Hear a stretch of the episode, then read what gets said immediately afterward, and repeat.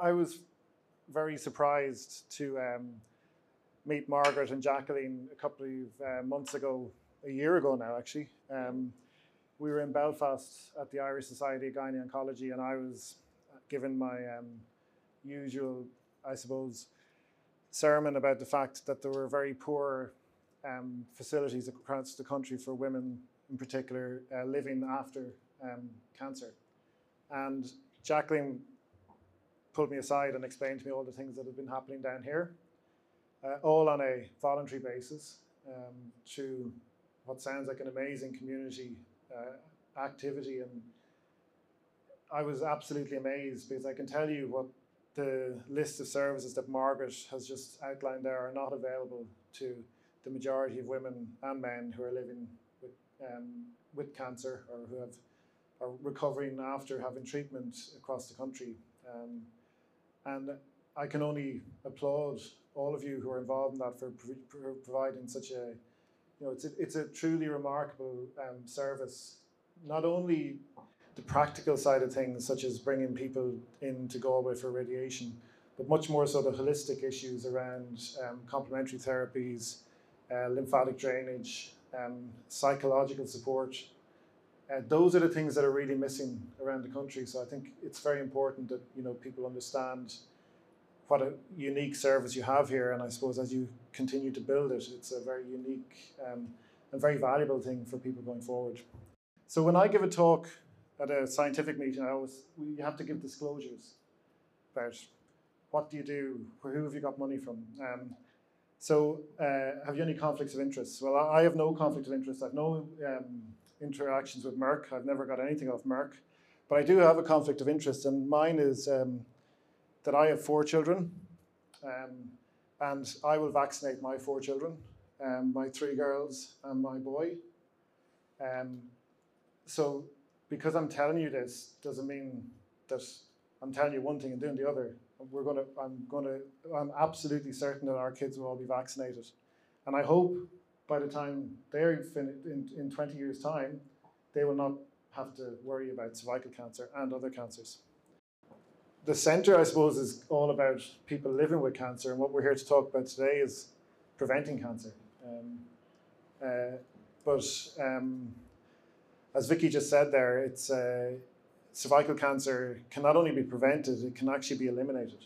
And um, there are quite a number of us who feel that by 2030, um, cervical cancer could be a disease of the past. Um, and that's a very unique position to be in for cancer because virtually every other cancer is actually increasing because of the fact that the biggest risk factor for cancer is age, and um, we're all living longer, and therefore we um, we will see more cancer. That's that's without doubt. And of course, uh, as time goes on, and it's probably happened in some parts of the world, um, cancer will become the leading cause of death. Uh, for those of you, like most, still in most parts of the world, the leading cause of death is heart attack, stroke, blood pressure, cardiovascular disease.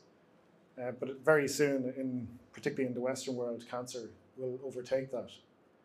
Um, so, to be in a position to actually have the opportunity to eradicate a disease is um, a very unique position to be in, and um, uh, in many ways, a very privileged position to be in. And it's a multifactorial thing, but uh, cervical cancer is a, um, uh, I suppose, for want of a better word, it's a disease that is much more common in uh, the developing world.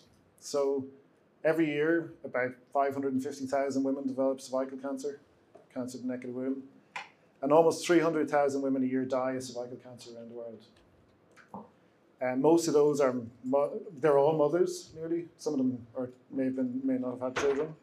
Um, many are die in their between the ages of 30 and 50 and leave family behind. Um, and of course, in many parts of the world, there is no there is no access to radiotherapy, surgery, or chemotherapy, and they die sometimes very horrific uh, complications. And um, in Ireland, we know that 300 women a year will get cervical cancer, and about 100 women a year at the moment will die of cervical cancer. Um, and again, 50% of those are under the age of 50. So they're women at the prime of their lives. They're probably doing multiple jobs, their, their, their work job, their home job, they're keeping a family together, and then suddenly they get sick. Um, so I suppose it's very important then to understand that this vaccine can change all that. Um, and it's we're in a very unique position that uh, we can actually afford the vaccine. Uh, there are many countries where there is a far higher incidence of cervical cancer that cannot afford the vaccine. There's a lot of work being done internationally to try and get the vaccine into those countries. I suppose it's very important not to be overly kind of dramatic about it, but to be thankful of the fact that we do have the opportunity to use this vaccine. Hepatitis or human papillomavirus is a wart-causing virus. So when somebody has warts on their hands or verrucas, that's human papillomavirus. Um, but there's about 120 strains of HPV. Um, a small number, maybe 13 to 16, some would say 20, uh, cause cancer. So the vast majority of HPV uh, does not cause cancer. Um, and uh, that's important with regards to understanding how the vaccine works. And what we know is that when a person, get, a person will get infected with HPV uh, through any sort of um, skin contact uh, during intercourse, um, during oral sex, or during anal sex. And um, the once that happens, the vast majority of people get rid of the virus themselves. Their own immune system kicks in and it excludes it, it, it pushes out of the body. But in about 10% of people, um, the HPV, that little tiny virus that you know nothing about, doesn't cause warts. That type of H, the, the type of HPV that uh, causes cancer doesn't cause warts. It's a silent disease. Uh, it sits there in the skin on the cervix. And over a period of possibly 10 to 30 years, it causes changes in that in the skin cells in the cervix, which then can develop, go on to develop into cancer. Now, not every person who has persistent HPV infection, infection will develop cancer. In fact, only a small percentage will. Um, and basically, when we talk about cervical screening, what we're trying to do is pick up those small number of people who have persistent HPV infection. And when we look at the smear, when we look at the, when we take the smear test, and when every woman goes for a smear test from 25 onwards, uh, what we find is that um, the uh, this, the changes that we see in the cells are as, are as a result of persistent infection with HPV. So, as you know, when somebody has an abnormal smear, they will be sent generally to a colposcopy clinic for an, an assessment. They might have a biopsy done, and they may take a um, uh, they may have a procedure called a LLETZ procedure, where part of the cervix is removed. Uh, if if you remove that area and you remove the, the problem, the vast majority of those people will not develop cancer. Um, but a lot of people, a lot of very intelligent people, some of whom won the Nobel Prize in 2008 for this work, came up with the idea that can we not take a step back? Can we not stop the infection in the first place? Can we not vaccinate people so that when you are exposed to the HPV, you have antibodies which basically go and they eat it up, they get rid of it. So you avoid all this problem happening in the first place. And that's what HPV vaccine is, vaccination is about. Um, whilst there's a lot of emphasis on HPV causing cervical cancer, it doesn't just cause cervical cancer, it causes at least seven cancers. Um, and remember I said about 300 women a year get cervical cancer, but we think about 550 people per year in Ireland get cancers that could be attributed to HPV. Um, and they are, uh, the majority of those are cervical cancer. Um, that's going to change, I'll explain that in a minute. But there are also vulval cancer, anal cancer, penile cancer. And then what's happened over the last number of years, which has been very interesting, is there's been this massive increase in um, oropharyngeal cancer, particularly just at the base of the tongue or in the tonsil. Um, and that's increasing very rapidly in young men. Uh, and the problem with that is there's no test, there's no smear test, there's no screening test. Um, and that can be a very, very um, difficult cancer to treat, requiring very extensive surgery, radiotherapy, um, and if it has spread, it can be quite a very, it can be quite an aggressive cancer. And just to show you, um, in Ireland, this is cervical cancer in 1994 up to 2014. And you can see there that in uh, 98, um, there was a drip drop down, but it has been increasing slightly. But since we've got our screening program in place, it started to fall. But of course, we've also started to bring in our vaccination program. So cervical cancer rates are falling in Ireland year on year. They're falling about 7% per year. Um, but we could rapidly increase that with a vaccination program. And we know from England, which had, we only had a screening program for 10 years, which is very um, immature screening program. Uh, England have had a proper screening program for about 35 years. And we know that they were only about, they were only really able to reduce their rates by about 70%. They weren't able to get it down to zero with cervical screening. But what we're seeing, particularly in Australia um, and in other places, is that the combination of screening and vaccination is starting to push that incidence of cancer down to zero. And that's why we believe that you can get rid of it with, uh, you can eliminate it. Um, this is the other story that's important, and that's going to come into my why I'm talking to you in a few minutes. Um, uh, this is um, oropharyngeal cancers, so the base of the tongue. And it's only about probably five or six years that been, ago that we became very certain that HPV was a major player in this area. But what you can see here is this cancer is going up at a rapid rate. Um, and it's, it's estimated in the US that in about five years' time, this will be the most common HPV-related cancer. Um, and if it's going to happen there, it's going to happen here too. So uh, that's one of the reasons why I'm going to talk to you in a minute. We're interested in vaccinating boys uh, because of the ongoing increase risk, in, increase in this cancer. So why vaccinate?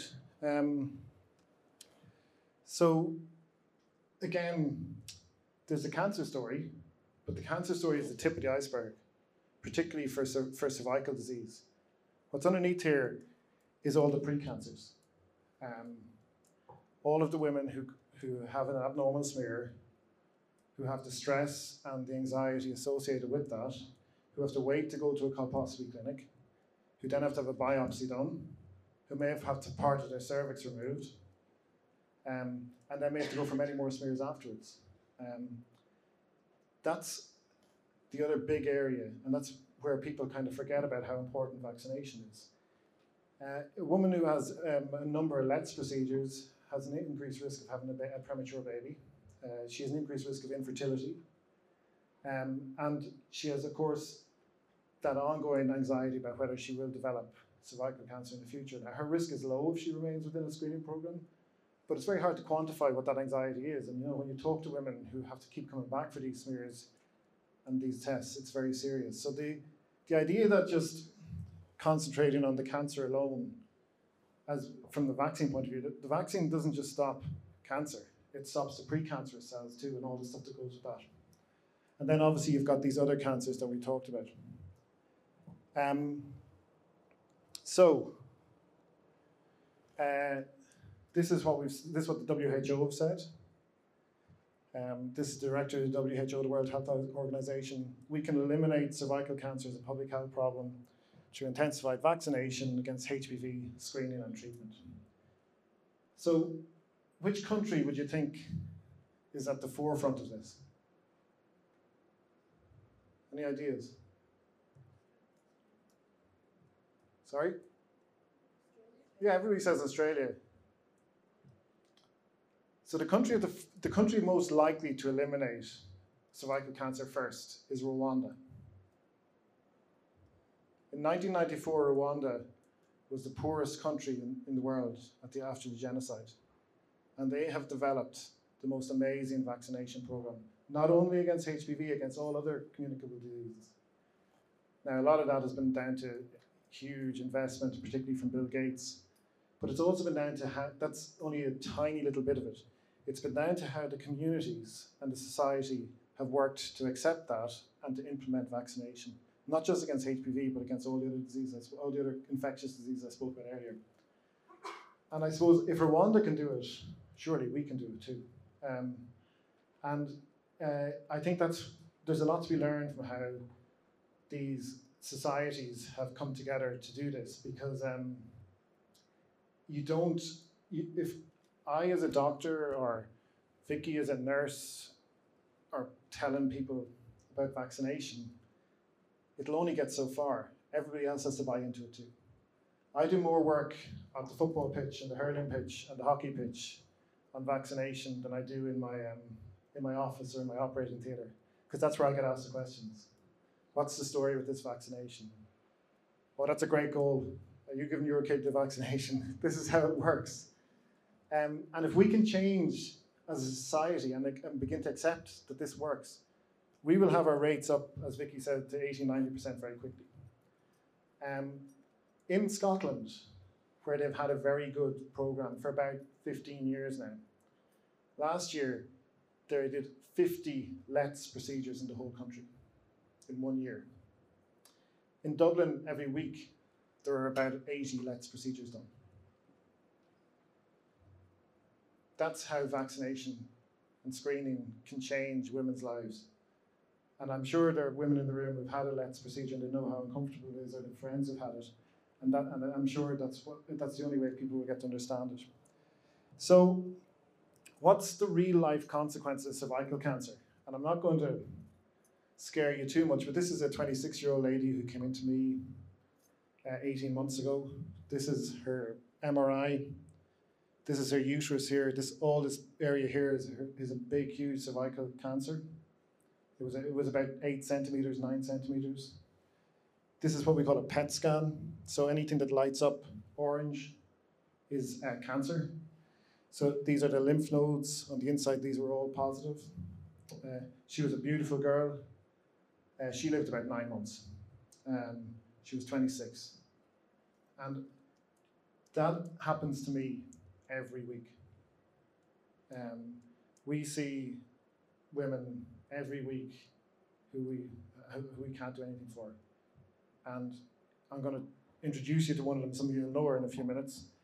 Uh, but it, that's the story. That's the reality of cervical cancer, and that's why I'm here tonight. Um, just a little bit about the vaccine itself. Uh, this is Ian Frazer. Um, uh, Vicky said uh, I, I worked in Brisbane. I worked with Ian in Brisbane. We worked together. Ian developed the vaccine. He's a Scottish guy. The Scots didn't think much of him, so they threw him out. He went to Australia in the 70s and early 80s, and uh, he's become a very important person. Ian uh, his time now in the third world um, vaccinating. He actually had given the vaccine in the third world. Um, there's a lot of stuff out there about what's in the vaccine. The vaccine has no active particles in it. What Ian did, which was very interesting, was the, vac- the vaccine is, is encapsulated in a thing called an L1 capsid. It's like, best, the best way I can describe it is it's, if you think of a Kinder egg, right, and you have a toy in the middle, you know, little yellow thing that you get the Kinder egg in. The toy in the middle is, is the virus, and the yellow thing is the capsule. And Ian figured out a way of making the capsule without the virus. And that's what's in it. That's what's in the vaccine. And when you inject that into people, it fools your body into thinking you're infected with HPV. And then you develop antibodies against it. Just the same way as that if you get the flu once next in November, you'd be very unlikely to get the flu again in um, January or February because you'll have developed antibodies against it. Does that make sense? This is what the vaccine does. The vaccine fools your body into thinking you've been infected with HPV. You develop these antibodies, which then, when, if, the, if the HPV comes in, the antibodies go and they eat it up and it's gone. Uh, so Ian um, developed that technology, and there were three vaccines. Um, the first one uh, was, was just against two forms of HPV, Cervarix. It's no longer made.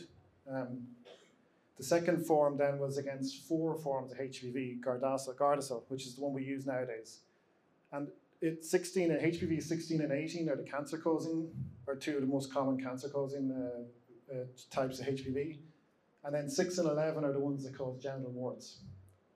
And they were included in it at the time, and they're still in it. Um, and what we've seen, particularly in Australia, is that there's very, the, genital warts, you do not see genital warts in the vaccinated population. So it's a, like a it's a way of showing that the vaccine's working. And then, as I said, there's about 13 or between 13 and 20 other uh, types of the virus that cause cancer. So what they were able to do was make the virus, or make the make the um, the vaccine, uh, I suppose, even better by adding in five more subtypes that cause cancer. So the current vaccine that we're now using in Ireland is the Gardasil 9 vaccine. Um, so it protects against the two wart-forming types, 4 and 11, and then five uh, of the cancer-causing types. And whilst the Gardasil 4, which had the two types of HPV that cause cancer, 16 and 18, we thought that would protect against about um, 70 to 75% of cervical cancers. The, uh, the Gardasil 9 will probably protect against 85 plus. Um, and you're starting to get down to the level then where it's going to be a very rare disease. Um, Vicky uh, mentioned there about our, our schedule. I was delighted to be able to change this slide last when I was giving a talk like this a couple of weeks ago. Um, as of this month, we are now uh, offering the vaccine to boys and girls in um, first year. Uh, we give two doses six months apart, and the reason for that is that if you're under 15, we've been able to show through different trials that two doses gives you the same protection as three doses, so it's easier to get. Uh, and that's because the younger you are when you're vaccinated, the better the impact, the better the impact it has on those antibodies, the more antibodies it produces. So that's the first reason. The second reason is that we want to get people vaccinated before they get exposed to HPV. If you have HPV, this will not treat it. So if a patient comes into me and she has had HPV, the discussion about whether we should give her a vaccine is totally different to this situation here. So we want to give the pe- want to get the vaccine into people before they become sexually active. Um, and that's why first year and secondary school is was picked as an area where we would get as many people as possible. Um, there's a couple of reasons for vaccinating boys and girls. Uh, the most important, in my opinion, is the stigma attached to just vaccinating girls. Um, we call it gender neutral vaccination. Um, I think anybody would agree that uh, if there's a way, that one way of actually getting vaccines into as many people as possible is to vaccinate everybody. Uh, we do know that the boys are the vectors, so you know the, the boys are the people who give the, the HPV to the girls generally. Um, we also know, as I said, that this oropharyngeal, this tonsil cancer, is becoming a big problem. Um, and it also goes back to the idea of herd immunity that I spoke to you about with the measles. The more we the more people who are vaccinated, the better the coverage is across the community. And vaccination is, I suppose, not only about yourself, it's about your community. So it is a very selfless, altruistic approach to medicine because if everybody gets vaccinated, or if 90% of people get vaccinated, everybody gets protected. If 1% of people get vaccinated, well, that 1%, well, one person might be uh, protected, but has no real impact on the population as a whole. Um, that's just to say that best time is at 11 to 12. And uh, as I said, that's why we vaccinate boys. Um, uh, the, the stroke, the, the throat cancer story is very important. It's going to, it's becoming a bigger, bigger problem. Um, and there is no test for it. Uh, so it's important. So does it work? That's one of the big questions. Like, does it? You know, we, have been pushing this. Like, what's the evidence to show that it works? Uh, and the first thing is that even though we've been um, doing this now for 12 or 14 years, we still don't have a study that shows exactly that if you ask the question, does HPV vaccination reduce cervical cancer rates? We don't have it because the vaccinated cohorts aren't old enough yet. So we can't say that. But what we can say very clearly is that if we look at the vaccinated cohorts, the infection rates are coming down to zero. So this is uh, data from Scotland, seven years from women born in 1998 up to women born in 1995. And what they showed was uh, the women born in 1998, they were virtually all unvaccinated. And the women born in 95, 86% were vaccinated. The Scots were very good at getting their vaccination program up and running. And what they showed was the HPV 16 and 18 prevalence rate, or the percentage of people who were infected with HPV 16 and 18 went from 30% of 20 year olds, these were all tested at 20 in 1988, down to 4.5% of women born in 95. So there is no doubt that the vaccine stops infection. That's, we have that information. The next question is, does it, does it reduce precancerous changes? Does it reduce abnormal smears? And the answer is it does. And this is from Australia. And basically, this shows when they brought in their vaccination program. And these are the two groups who would have been vaccinated. And look at those lines going way down. And these are all people older who weren't vaccinated. And you can see the lines are going up. So the incidence of abnormal smears is plummeting. But it will take another possibly 10, 12 years to get the data out to say the incidence of cancer has, re has reduced in the, um, in the vaccinated cohorts. The big issue is, is it safe? Um, the bottom line is that this is the most studied vaccine in history from a safety point of view. Um, it's been studied by the European Medical uh, Agency, the WHO, and multiple other agencies. There are literally thousands of pages on the safety data. There have been suggestions that it's been associated with things like um, chronic fatigue syndrome, with other things like uh, chronic regional chronic regional pain syndrome, uh, with postural hypertension. Um, but when we look at the vaccinated groups and the and people who are not vaccinated, the rates of these are the exact same in both groups. So the problem is that there is, in, in the age group that we're trying to vaccinate, that's a tiny proportion of girls in particular will get these problems. Um, so at the moment, we have given over 200 million doses worldwide. There's been extensive um, capturing of all these adverse side effects.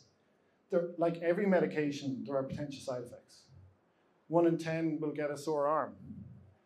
About um, one in a hundred will uh, get a temperature. Uh, one in a million is what we is what they've described as the chances of having a severe anaphylactic reaction, uh, which you can get with any medication, or particularly any vaccine. So it is our feeling, and we're constantly monitoring this, that the HPV vaccine is safe. We are always monitoring vaccines. Um, there was a vaccine a few years ago that caused a problem with narcolepsy, where people were falling asleep very quickly. That vaccine was withdrawn. And you know, there's a very clear and careful assessment of vaccination and all medications going forward. So in Ireland, we did very well at the start. Um, and when we brought it in in 2010, we got our rates up to 80% very quickly. In 2009 and 2008, there were people marching under government buildings to bring this vaccine in. Uh, Mary Harney was Minister for Health, and there was there was a huge, I suppose, public outcry to bring this vaccine in. Um, as a result of uh, some social media campaigns in about 2015-16, there was a major fall off in this vaccine. vaccine. And we've put a huge amount of work into restoring public faith in the vaccine. And I have to say, we're very lucky because we're one of the only countries that has done that, that has managed to reverse that trend and bring it back up to 70 or 80%. Um, this is Japan. Japan brought in vaccination in 94 and got it way back up. Um, in 2000, there was a couple of videos posted online which have been shown to be, I suppose, false for want of a better word. And the medical profession withdrew support for the vaccine. And nowadays, vaccination rates in Japan are way less than 1%.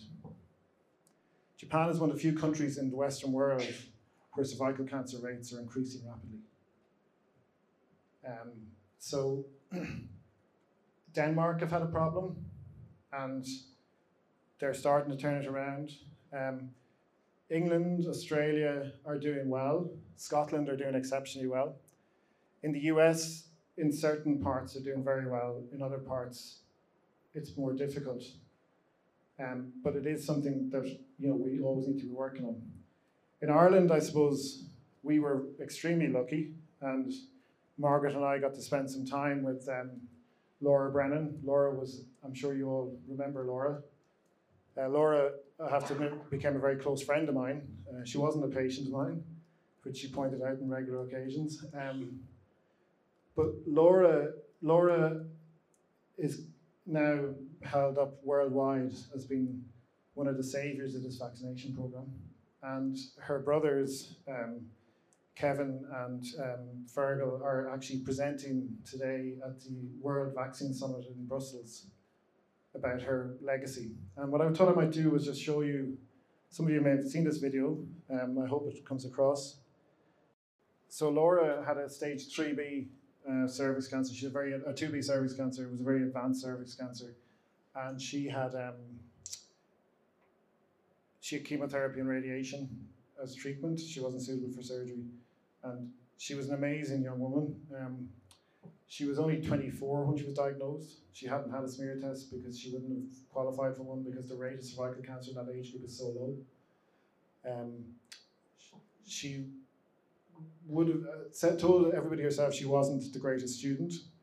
Um, at her funeral, one of the gifts was a detention slip, uh, which she was very proud of. She, uh, um, but she did um, develop cervical cancer, which recurred quite quickly, and she actually contacted the HSE herself. She decided what was she going to do for uh, cervical for HPV vaccination. And um, I meet her mum and dad regularly at different meetings now, and her dad always says, I don't know how she got me involved in this stuff, but they are a very quiet, normal Irish couple who had no interest in this sort of publicity. Um, but Laura dragged them into it. Um, and uh, she was very open about the fact that she had incurable cervical cancer. Um, she had different types of treatment. She had some palliative chemotherapy. She was very clear. I think Margaret, you would remember her the way she spoke. Uh, she had an amazing voice. Uh, she and she was so honest that she would pick up things. She was an immensely intelligent lady because she she could actually speak better about anything than any of the cervical cancer stuff than we could. Um, but her clear her clear message was that if she had got the vaccine, she would not have got cervical cancer and she would still be here today. Um, and I think she came up with most of these sayings herself, but she's her her her um, her punchline was uh, "Get the facts, get the vaccine." Uh, that wasn't a marketing thing. That was Laura. Um, so, if any of you want to um, fi find out more about Laura, it's on the website. Um, and she has a there's an RTE documentary on being um, uh, uh, shown on Monday, I think at nine o'clock. Um, but she was an amazing lady, and that's why we turned it around. And that's, I suppose, one of the reasons that we keep going today. So, HPV vaccination protects against seven types of cancer. It's a safe vaccination. We know that it we need to vaccinate people early um, to get that antibody response to, so that it actually works whilst it has all these cancer issues, it's the pre-cancer. It'll it'll have a much greater effect on far more people will will realize as they see the fall off in pre-cancerous lesions. We can, I suppose, eliminate cervical cancer if we get it right. So if you don't want to listen to medics, and I would if people don't want to listen to medics about vaccination, uh, listen to Laura. Listen to the women who have the disease, who are advocating because and as she says to the best life you can, living the best life you can, vaccinate your kids.